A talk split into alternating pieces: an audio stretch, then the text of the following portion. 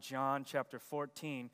We're going to be in verses um, twelve through eighteen. Continuing in our series, this is part two of the Summer of the Spirit. Specifically, uh, the title of this sermon is called The Work of the Holy Spirit, an Overview. The Work of the Holy Spirit, an Overview. And we're going to be reading from John fourteen, verse twelve through eighteen.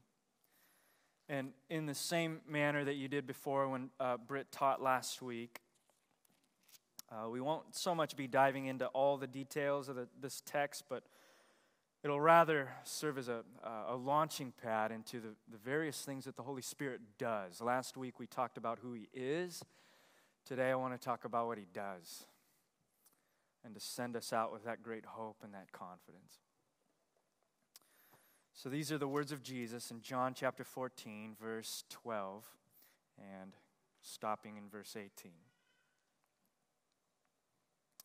Jesus says this, "I assure you, the one who believes in me will also do the works that I do, and he will do even greater works than these, because I am going to the Father. Whatever you ask in my name, I will do it so that the Father may be glorified in the Son. If you ask anything in my name, I will do it. If you love me, you will keep my commands. And I will ask the Father, and He will give you another counselor to be with you forever. He is the Spirit of truth. The world is unable to receive Him because it doesn't see Him or know Him, but you do know Him because He remains with you and He will be in you. I will not leave you as orphans. I am coming to you." This is God's word. Let me pray today. Our Father in heaven, glory, glory, glory to your name. Your kingdom come. Let it come here in the coastlands, even as it is in heaven. We ask right now that you would give us all that we need to live, to breathe, to survive, that you would rescue us from the enemy. We pray that you would lead us away from the temptations that like to thwart what you're doing in our lives, those lesser loves that we settle for, and instead we pray that you would give us a grand view of Jesus Christ as that which quenches our thirst. Forgive us our sins and cause us to do the same for others who sin against us. For we as a church in this area gladly declare that the kingdom is yours, the glory is yours, the power is yours, and the honor is yours forever and ever. Amen. Last week, uh, you remember Britt brought up um, a phrase that he used uh, calling, um, speaking about the economy of the Trinity. The economy of the Trinity, or the roles between those three. The Trinity is that place that Christians start from, right? You can't be a Christian without believing in the Trinity. It is the most foundational belief. It's essentially that we believe that there's one God who exists in three persons. There's one what and there's three whos. One God, three persons. One God and three different roles. These three different persons, the Father, the Son, and the Holy Spirit, have three, uh, or excuse me, have different roles, but sometimes overlapping roles, and they're all specific to what they are, uh, uh, to what they delight in doing in this world and in history. And so, what we want to speak about today is what the Holy Spirit's role is in the universe, and specifically in people in the Church of Jesus Christ. What is the role of the Spirit? We're gonna kind of hit a lot of stuff today and move really quickly, so uh, maybe just to help us to, to get a, a fast grip on things, you can think of the role of the Spirit, you can think of the work of the Spirit in three, uh, excuse me, four different ways. You can think of, uh, we'll speak of the Holy Spirit's role, we'll speak of the Holy Spirit's method in that role, we'll speak about the goals that the Holy Spirit wants to accomplish, and then we'll end with what His motivation is, with the hope that it will also be our motivation. So I want to talk about the role of the Spirit, the method of the Spirit, the goals of the Spirit, and His happy motives for what He does. when I say the role of the Spirit, you know, you can you can breeze through the entire Bible and catch dozens of things that the Holy Spirit does, many things that he does. You remember last week, Britt went through an entire list of who the Spirit is and things that the Spirit also does based on those things. You can, you can narrow down what the Holy Spirit is known for, what the Holy Spirit is masterful at, with just two things. Everything that the Holy Spirit does, everything that he desires to do, all the little nuances can fall under two main things that the Holy Spirit simply gets a thrill out of doing in this life. And it's this: the Holy Spirit's role seems to be to manifest the presence of the living God everywhere he goes. And two, the Holy Spirit's role is to apply the work of God on everything that the Holy Spirit touches.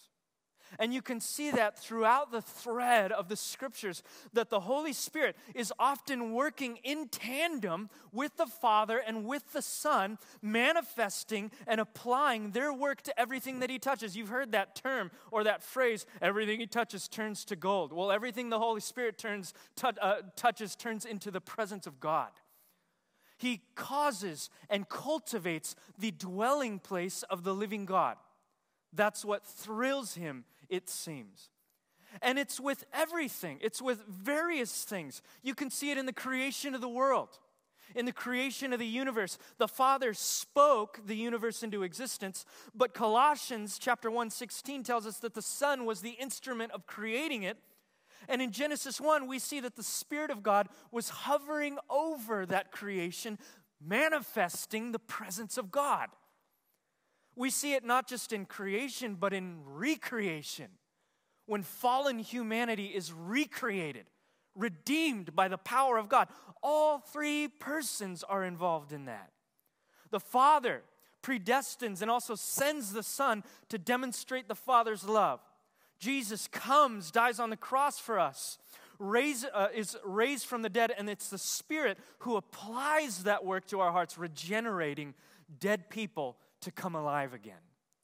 And of course, this will happen in the renewal of all things, where the ultimate triumph over suffering and sin and death and destruction and brokenness, the ultimate triumph of God's love over all of that will be when the Son of God returns and heaven kisses earth and Jesus delivers the kingdom of God like a gift-wrapped present to his Father.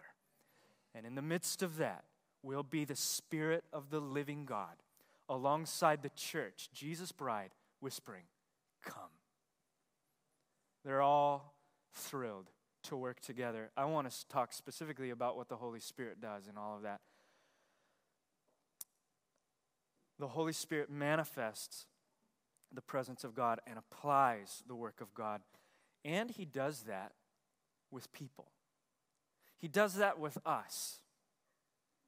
He works, we could say that the specific work of the Holy Spirit with people is to work on them and to work in them, right? He's manifesting the presence of God, but he's also applying the work. So he's on and he's in. What, what does it mean for the Holy Spirit to work on a person? Well, any time in the New Testament that you see a person like uh, becoming born again or regenerated or coming to new life, new birth, or repentance, this is a supernatural work of God. This isn't somebody signing the back of a church bulletin or raising their hands, even though we can do all of those things. It's not the, uh, something inherent in a sinner's prayer. It is the regenerative, supernatural power of the living God in the Spirit to take off your blinders in a saving way. The Holy Spirit is the one who applies salvation to dead people. You are dead, and he makes you alive. So regeneration, that's the Holy Spirit Uh, uh, moving on a person and bringing them to life. But the Holy Spirit doesn't just move on a person. He desires to go deeper. He desires to get his hands dirty. He desires to go as deep as humanly possible. And the wording and the phraseology that the apostles tend to use in regards to this is within and indwelling. The Holy Spirit doesn't just want to move upon a person. The Holy Spirit wants to invade. One of the most fascinating and mysterious passages of Scripture I think I've ever read is Ephesians three, verse eleven, in which Paul refers to what is called the eternal purpose of God. And why I love that verse is because without it, I tend to ask, quest- uh, I, I tend to ask questions like, what's, what's God's big plan in all of this? Have you ever asked that? Like, okay, what, what is God's, you know, if God had a mission statement above his desk, what would it read? What is that which thrills God? What is it which gets God uh, out of bed in the morning, so to speak? What, what causes him to, to, to move? What drives him? What is his motivating passion? Some of you might, uh, perhaps some of us would say, well, it's to save sinners. Really? I, I know he does that, but is that the end goal? Because if that's the end goal, what are we to make of Genesis one and two before sin is in the world and God is still thrilled? It seems that God has a deeper intent than just to fix broken people.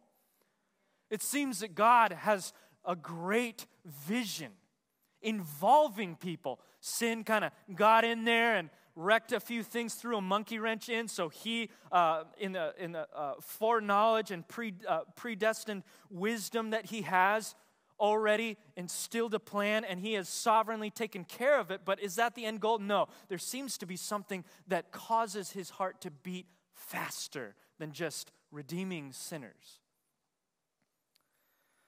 And that eternal purpose that Paul speaks of begins to emerge when you begin to view the rich tapestry of the story of God. When you begin to, you know, it's it's good sometimes to get caught up in the details and to read verses uh, and, and uh, little parts. But when you begin to back up for a moment and see the, the sum of all the parts, the story, the rich tapestry of what God is doing in history, that eternal purpose begins to emerge from the pages. And certain themes begin to unfold that just kind of, Uh, are interwoven throughout the Scriptures, big themes that God is all about. One of those, we would have to say, is that God desires to dwell. If I had to say from the Scriptures, the, uh, if I had to identify or pinpoint something that God was more passionate about than anything else on the face of the planet, it's this, that God desires to inhabit. Inhabit what? Something, anything, all things, everything, himself, each other. So he creates so that he can inhabit. And we see this theme unfolding from the very beginning. God is in the business. He, he is passionate about dwelling in his creation. Starting in the book of Genesis, what does God do? He dwells in a garden. Well, what does he do from there? He wants to indwell more, so he creates humanity. He, uh, at the end of Genesis, we have a man coming in on the scene, Abraham, who starts a family. God moves in and dwells with that family. The family grows into the nation of Israel. God then dwells in a special way with a nation through judges, through kings, through priests. Later, they build a, a, a, a divine mobile home, the tabernacle, and he dwells in the tabernacle. Then they set their roots down. The tabernacle turns into the temple. He dwells in the temple in a special way. Until we get to the New Testament, and everything finds its climax in the person and the work of Jesus Christ, where John chapter one, verse fourteen, I think it's fourteen, says that the Word became flesh and dwelt among us. Literally, in the original language, Jesus tabernacled among us. Meaning that God was well pleased, as the book of Colossians says, to, uh, to dwell within his Son in bodily form. And so now Jesus, uh, so now God dwells within a person, walking around. But it doesn't stop there. Jesus dies on the cross. He redeems people for his own name. He ra- arises again from the dead. He ascends to the right hand of the Father, and he leaves his organic spiritual body, which is the church, a bunch of people, for his Spirit to now dwell. So God's eternal purpose and passion is to dwell. And right now, his dwelling place is the church of Jesus Christ. It's you. We are his heartbeat. We are what caused God to roll out of bed in the morning. to get up and to be thrilled, to share himself by dwelling with people. This is what Paul was getting at in Ephesians one, verse uh, twenty-two and twenty-three. God put everything under Jesus' feet and appointed him as head over everything for the church, which is his body. Listen to this. The fullness of the one who fills all things in every way. Paul would go on in Ephesians two, verse twenty-one and twenty-two to say, the whole building. Now, understand when Paul speaks about buildings, he's not speaking about rebar and paint and flooring and wood and all of that stuff. He's speaking about people. We are the building that God dwells in. Listen to what he says. The whole building, you, you and me, us together, are being put together by him, growing into a holy sanctuary in the Lord, dwelling. Listen to this. You also are being built together for God's dwelling in the Spirit. You exist so that God can dwell. God is passionate about dwelling, so the role of the Spirit is simply to create and cultivate a dwelling, to save people and to bring them into that building so that God can dwell with them and to manifest the wonderful presence of, of Jesus. Now, why does he do that? Because at this point, perhaps you're saying, okay, I get it. That's very poetic. God wants to dwell. Holy Spirit helps him. Uh, doesn't sound as deep as I would like to. Like, what does that do? sounds like a sounds like a, a romantic movie or a novel or something. But what wh- what does that what does that end up doing in this life anyway? Well, this is what the Holy Spirit desires to work towards. We can at least, there might be a few more nuances, but we can at least pull three goals, three things that the Holy Spirit is desiring to do when he does his work. Three things that the Holy Spirit is obsessed with. Three things that the Holy Spirit is all about. The Holy Spirit does nothing arbitrary. He does all things for these three things. We can at least say with this first one, that everything that the Holy Spirit does is for the exaltation of Jesus Christ. Everything the Holy Spirit does is to lift up and to exalt and to exalt and to show and to boast about and to brag about and to put on display and to put on blast the person and the work of Jesus Christ. Jesus himself would say in John sixteen, verse thirteen through fourteen, when the Spirit of truth comes, he will guide you into all truth, for he will not speak on his own authority. But whatever he hears, he will speak, and he will declare to you the things that are to come. Last verse, he will glorify me. The Holy Spirit, his role and his goal is to glorify Jesus. Notice that the Holy Spirit's goal is not to glorify or uh, uh, be obsessed with himself. Meaning if the Holy Spirit is so caught up in the person and work of Jesus Christ and we are caught up with the Holy Spirit, it follows that we should be caught up with Jesus Christ. So if we have a manner of living or a theology or a habit or a behavior or a doctrine or an opinion that makes a lot of the Holy Spirit, which we should do, hence the summer of the Spirit. We can be obsessed with the Holy Spirit. But if that does not lead to more of Jesus in our lives, we have made a wrong connection somewhere. We've taken the wrong fork in the road. We've dr- driven off into the coast, just off into the water. We're not on the road anymore. The Holy Spirit makes much of Jesus Christ. And, in fact, you can search the Scriptures from top to bottom, from back to front. You will never see the Spirit of God make much of himself. And you know, he could, right? He's kind of a big deal, Holy Spirit. He was present in creation. He's renewing all things. He is the one who brings dead people to life spiritually. He's the one in Romans that we're told brings Jesus to life at the resurrection. The Holy Spirit is a big deal.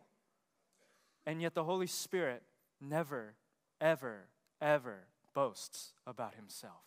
He is enthralled with the Son of God. So much so that Jesus would speak about the Spirit's obsession in Acts chapter one, verse eight. You will receive power when the Holy Spirit has come on you. You know what that power results in? Well, Jesus says, you will be my witnesses. When the power of the living God comes upon a person, it and it comes, uh, it expresses itself and manifests itself in a boasting in Jesus Christ. First Corinthians chapter twelve, verse three, Paul said, no one can say Jesus is Lord except by the Spirit. Meaning when the Holy Spirit comes upon you, it causes the lordship of Jesus Christ to manifest itself. First John chapter four, verse two, John says, this is how you know the Spirit of God. How do you know the Holy Spirit? Well, every spirit who confesses that Jesus Christ has come is uh, in the flesh is from God.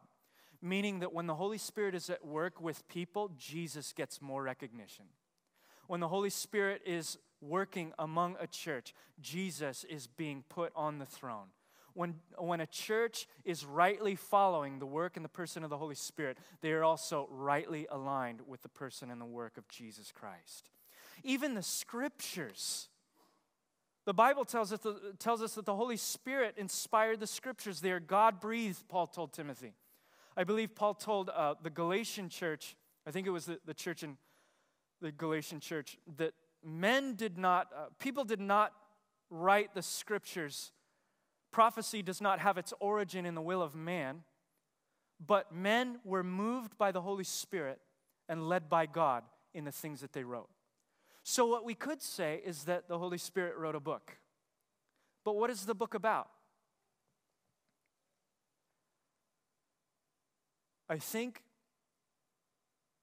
in one of the most incredible Bible studies that has ever existed in the history of mankind, when Jesus is kind of walking incognito at the road to Emmaus with his disciples after he rose from the dead, but they don't know it yet, he kind of just walks side by side with them and he asks them, hey, what's, you know, what'd I miss?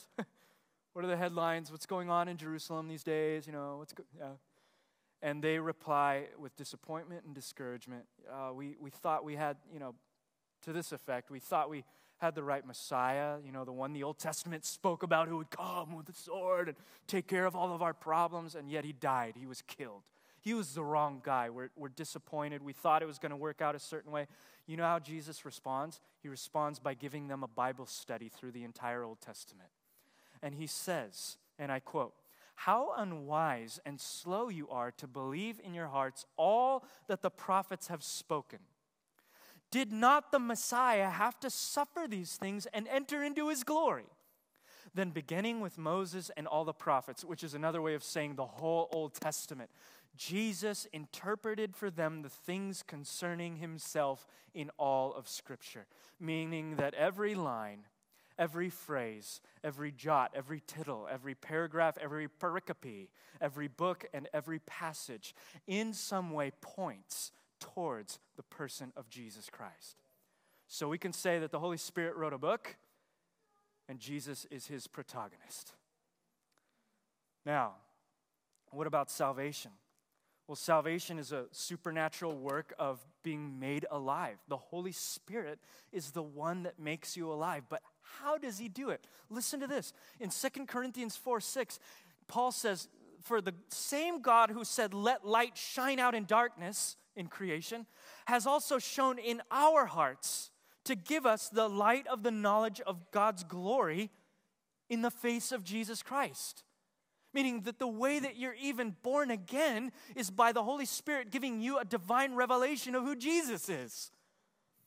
Well, what about the indwelling presence that we've been speaking about? Well, what is that? What's the ultimate end and goal of the Holy Spirit's indwelling presence? So we could feel all warm inside?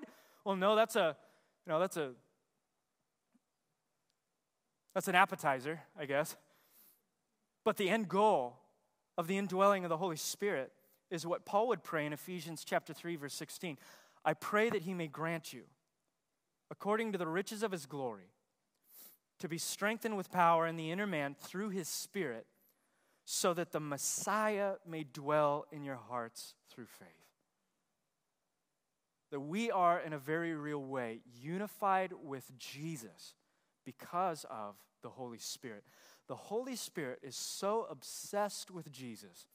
It caused one New Testament scholar, one of my favorites, uh, Frederick Dale Bruner, to write a book back in the eighties entitled, and I quote, "The Holy Spirit, Shy Member of the Trinity." And in the way that he uses it, he doesn't mean shy in the way that we might use it, like bashfulness. We, we know that the Holy Spirit is far from bashful. In fact, he would say in his book, the Holy Spirit is shy about every, uh, everyone except Jesus, but when it comes to Jesus, he is downright bullish. To quote him again, he would say, "I do not honestly believe that a new spirit-centeredness is what our church needs. I do believe, however, that the Spirit's sign, his desire, his work is that we would be overcome again, thrilled again, excited, impressed, and gripped again by the wonder, by the majesty, by the earthiness, by the relevance of Jesus Christ and his word to our world. The Holy Spirit is shy by great delight." So he's not like, you know, a middle child, bitter, hiding in a corner, not wanting to talk to anybody. The Holy Spirit delights to put Christ on a pedestal. Meaning that if that's the Holy Spirit and that's who we want more of, it would follow that we would also end up wanting more of Jesus Christ in our lives. The Holy Spirit doesn't just give us more of Jesus, but the Holy Spirit gives sinners a desire for holiness. This is the second thing the Spirit of God does. The Holy Spirit does this by uniting us to Jesus Christ and teaching us to uh, enjoy Jesus Christ. We get that in places like Galatians chapter two, verse twenty and twenty-one. G, uh, Paul says, uh, I, I have been crucified with Christ. It is no longer I who live, but Christ lives in me. So the life I live right now in the flesh, I live by faith in the Son of God who gave himself up for me. So even though we live in this flesh and blood, even though we live with the same temptations, the same mind, the same brain, the same heart, there is in a very real way a sense that Jesus is unified with us, so much so that we are identified with him by the Spirit's work. And what this will do to you is it will do two things. It will cause, the, it will break the power that sin had over your life before you knew Christ. Whereas you had no, you had no other thing but to do what your sick, sinful, destroyed heart desired to do. Now the, the power of sin, Romans six, has been broken in your life for the first time. But he doesn't just stop there. The Holy Spirit then causes you to enjoy Jesus, to enjoy the very person that you have been unified. So it's not that God is just taking away, he's not just breaking the power of sin in your life, he is filling that empty vacuum with a love for his holiness. He's not just leaving you debt-free with a, a gaping hole to try to fill, he is filling it with more of himself. Oh, there was a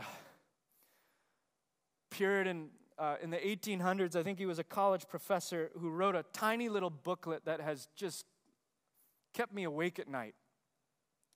It's called the, it's called The Expulsive Power of a New Affection. And in this book, it's a very short book, but his, his basic thesis is to say that one person, a person cannot simply stop sinning.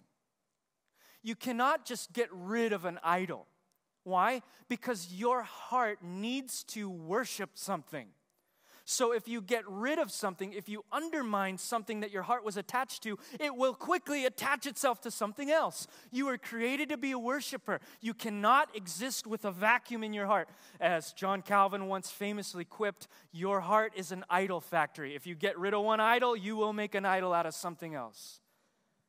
And so Thomas Chalmers, knowing this, says, uh, as an example, the love of the world cannot be simply expunged by a mere demonstration of the world's worthlessness. People don't get saved because you tell them how bad sin is. He goes on to say, the only way to dispossess the heart of an old affection is by the expulsive power of a new one. The only way your idol is uprooted and kept away is when a greater love usurps its authority in your life. This is what Paul would say in Second Corinthians chapter three, verse eighteen, we all, with unveiled face, are looking as in a mirror at the glory of the Lord. And because of what we see, because of our new appetite, because of our new hunger, we are being transformed into the same image from glory to glory. And this is from the Lord who is the Holy Spirit. Meaning, the Holy Spirit doesn't just expel your desire to sin, but he replaces it with a desire for God's holiness. So if you've got the Holy Spirit, you will notice a love for Jesus and a love for holiness. But you'll also notice one more thing, because this is high on the Holy Spirit's agenda, is a love for mission. And mission keeps us, especially in our, our individualistic, westernized society, from keep from being too inward focused, you know? Like, we can easily just be that crowd, like, yeah, just love Jesus, you know, love holiness, get better, be a better person. But the Holy Spirit doesn't just cause you to look inward at yourself. He causes you to explode outwardly with the joy of the Lord in mission. That's why we have the entire book of Acts. You know, at, at the top of your book, at the uh, a book of Acts in your Bibles, it probably says something like the Acts of the Apostles. Um, the Word of God was authored by the Holy Spirit, but the titles were not. The titles came centuries later when publishers put Bibles together. They would just label them a certain way.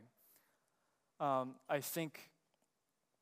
I think Acts is better titled the Acts of the Holy Spirit, because after reading it, you will see the Holy Spirit on mission in the world in a way that the world has never seen in thousands of years, spreading the fame of Christ among nations, thwarting the schemes of the enemy in incredible ways. He does it in a, a few ways. Uh, we can think of the world as a mission field. In Luke chapter twenty-four, verse forty-four through forty-eight, you have this story where Jesus ascended. The disciples are better now. They're done wiping their eyes. They're like, oh, Jesus is alive. He is the Messiah. Yeah, we thought we got it wrong. Okay, right on. Let's, okay, Jesus, let's do our thing. Like, come over to our house. We'll barbecue. We'll do this thing. We'll take over Rome. Awesome. Jesus says, actually, I'm out. I'm going to bounce. I'm going back to my Father. But his last words, you are witnesses of everything that I did, and I am sending you what the Father promised, Holy Spirit. As for you, stay in the city until you are empowered from on high. And in a continuation of that, we see one of his last words in Acts chapter one, verse eight, when he says, you will receive power when the Holy Spirit has come upon you, and you will be my witnesses in Jerusalem, in Judea, in Samaria, and to the ends of the earth. That there would be a time at Pentecost, marked by Pentecost, where the Spirit would work in a way that has not been possible in all of history, where a fire is breathing in the church and taking ground for the glory of God's fame, and there's nothing that Satan can do to stop it. To the ends of the earth, meaning that the world needs the gospel by Spirit-filled believers. I used to be under the impression that Hudson Taylor uh, reached the whole world back in the fifties or whatever it was. You know, all the nations. The Bible tells us to go to all the nations. Well, I'm pretty sure I've gone to all the nations looking at my passport, and I kind of know the gospel, so you know, I think we got it covered. So, Lord, come. But When when the Bible speaks about nations, it's it's important to understand that he's not speaking about geographic nations. He's speaking about people groups. The command is to go to all people groups who have not heard the gospel. And there are many. I'm told by Amber Smith, our uh, the international dire- uh, director of the international sending team here at this church, that the current numbers remaining, there are seven thousand people groups that are currently unreached by the gospel. Now, I don't, uh, I don't want to confuse this. I don't mean unreached in the sense that, you know, California is unreached. You know, like we, we reject the gospel. We've heard it and we don't want anything to do with it. I'm talking about people who have never been exposed to the person of Jesus. Meaning if they would die tonight, they would die without him because they've never heard. seven thousand ethnic unreached people groups, making up forty percent of the world's population. That is, listen, three billion people who, according to current statistics today, will live and die without ever having heard in their entire people group about Jesus Christ and what he has done for them. And hence the wording of Paul in Romans chapter ten, how will they hear if people are not sent? I'm hoping and praying that some of you will be sent. Many of you have been sent and are being sent. I'm praying for more. I'm praying for radical sentness. Maybe some of you freshmen, sophomores in college who thought you were going to go get some job in L A or New York will get this call on your life from God to parachute into New Guinea and translate the New Testament into their language and to see an entire village come to Christ over a ten or twenty year period. Perhaps some of you are fifty, forty years old and you've, you've set your roots down so hard you don't even want to leave your living room.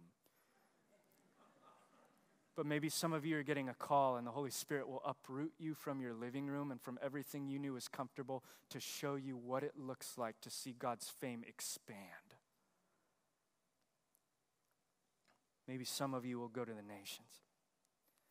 The church is also a mission field. You know, this, to fellowship and to love each other as Christ loved the church is mission. It's hard work. Volunteering, those of you who serve and, and work so hard to serve one another uh, without any of the glory, without any recognition, greeting and pouring coffee and taking care of people's children on Sundays and uh, leading comm groups and opening up your homes to those who, who, who, who need to come in, those of you who serve uh, greeting and those of you who are ushering and those of you who are just called to love other people, those of you that are called to full-time vocation, that is your mission. You need the Holy Spirit for that. And then for just about everybody in this room, everybody in this church, your vocation is a mission field. See, some of us get so caught up in that first one. Mission is going somewhere to do something crazy. So I need to invent something like some water purification system that will revolutionize all of Africa and Asia, and then I will be faithfully serving the Lord. And you are destroyed inside because you have not got there. You're still stuck at that grocery store doing what you do. And you're just waiting for your break. Can I, can I just liberate you from that for a moment? You know what Paul says in First Corinthians chapter seven, verse twenty? Each person should remain in the life situation in which he is called. Meaning that wherever you happen to be, you have been sovereignly placed there in this time by the power of the living God. You are on mission wherever you spend your life. And don't look for something that God hasn't planned for you. If you're, if you're a barista or you're a stay-at-home mom or a stay-at-home dad and you had bigger dreams for your life and it seems so hard and you don't see the reward immediately in front of you, it's just too mundane and it's just too ordinary, you feel. I want you to get wrapped up not in the extraordinary work that you wish you were doing, but in the extraordinary work of the Holy Spirit on ordinary works in our hands and in our feet and in our speech. That God is calling you, perhaps, to be normal so that he can be supernatural there where you exist. We often think of verses that are crazy. Go, go here, go there, do this, do that. Nobody ever quotes First Thessalonians chapter four, verse ten. You don't see any books on the, on the uh, bestseller list in Christianity that say what Paul said. We encourage, encourage you, brothers, to do so even more. What? To seek to lead a quiet life, mind your own business, and work with your hands. As we commanded you, so that you may walk properly in the presence of outsiders and not be dependent on anyone. I, I don't read any books that tell me that. They don't sell very well. But Paul says, hey, you want to be faithful to God? Stay where you are. Stay where he's called you. Be faithful to it. Be quiet. Don't bug people. Mind your own business. Work with your hands well. And God will show himself mighty where you live. You will live an ordinary life, perhaps, but God will show himself extraordinarily on your behalf and on behalf of his glory. And you will be able to sit down on your knees, having done nothing, and say, God chooses the foolish things of the world to confound the wise.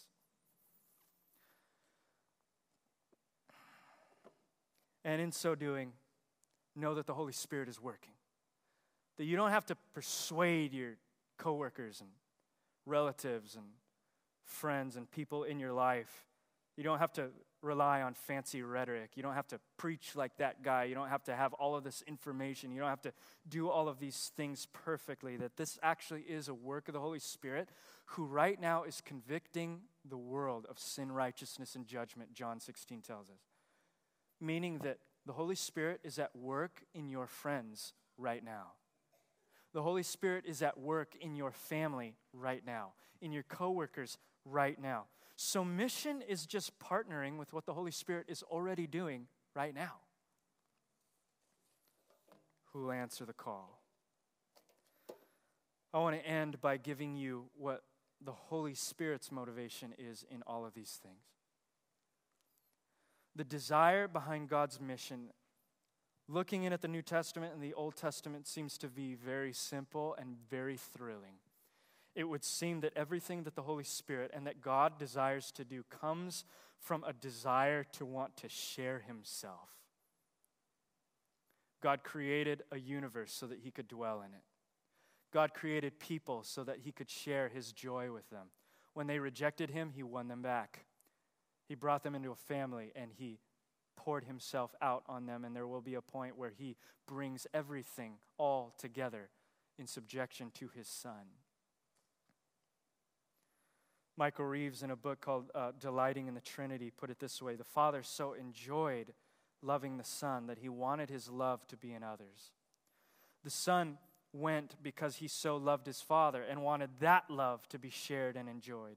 The Spirit catches us up to share their pleasure, and it is that delight in them that fuels us to want to make them known. You see what's going on? The Holy Spirit, in giving us a greater view of Jesus, a hunger for holiness, a desire to live for something greater than ourselves, is in effect giving us a taste of heaven in this life. He is pulling us into what he has experienced from all of eternity.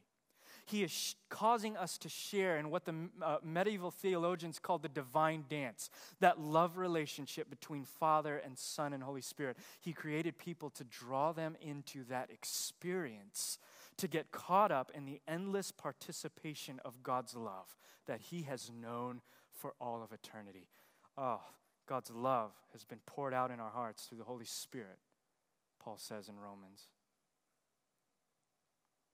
Holy Spirit is a gift to God's people. And the Holy Spirit's work is to give you more of God. Now, I hope if we, you know, if we forget everything that we just went over right now, we will remember this. The Holy Spirit is magnificent, majestic, and monumental. That what the Holy Spirit does is so important and so crucial for anything going right that we would be amiss, remiss to do anything apart from him. That we truly cannot do anything worthwhile in the narrative, in the story of God, apart from him. Sure, we could we could spin our wheels. You know, we could play church if we want. We don't need the Holy Spirit for that. We could be religious. We could show up and blow up. We can, you know, do our lives. We can chase money and the dreams of this life, and we can be comfortable. We don't need the Spirit of God for any of those things. But what we see in the New Testament is impossible apart from the power and the work of the Holy Spirit. Anything, we can do nothing holy by the standard of God except by the Spirit of God. We can do nothing to fit our new identities except by the Spirit of God. We can do nothing to really glorify Christ except by his Spirit. We can do nothing to further or accelerate his kingdom except by his Spirit. We can't even satisfy our own thirsty souls except by the Holy Spirit. And yet with the Holy Spirit, we can do all of those things. So the question I want to leave you with, one which I ask myself frequently, is, in light of all of this, are you living in such a way right now that you have to be dependent on the Holy Spirit in order to do so? Does the life that you live right now require God to show himself mighty on your behalf, or are you fine without him? Does the work of the Holy Spirit cause you to live differently than you would if he were not present? Or to couch it in different terms, if the Holy Spirit were to depart from you right this second, would anybody be able to notice? Would you be able to notice? I want to pray right now that it would be extremely noticeable. That the Church of Jesus Christ in the coastlands of California, on this coast, would live lives that are in utter desperate dependence on the third person of the Trinity. And if that's your prayer too, can we just bow before the Lord of glory this morning, this afternoon, and throw ourselves at the feet of Jesus and ask him in one voice, Heavenly, Heavenly Father, pour your Spirit out on us right now.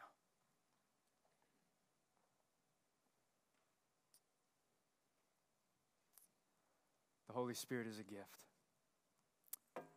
God, we ask right now for the gift of the Holy Spirit.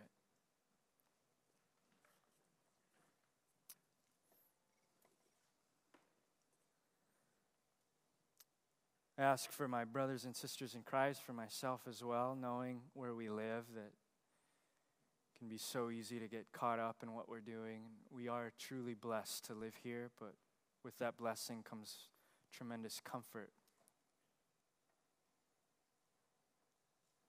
And Lord, I've noticed, at least in my own life and in my own heart, that the more comfortable I am with my surroundings and with my life, the less I depend on you. And Lord, if there's anyone else in this church that believes the same thing, I pray that you would uproot us from our comfort today to give us something greater to live for. And for those of us that need the work of the Holy Spirit in our lives in a fresh way, I pray that you would pour him out on us today as we worship. Please, God, for the glory of your name, do not let anyone in this building that calls out on you leave without a fresh touch of the Holy Spirit. I pray these things in Jesus' name. Amen.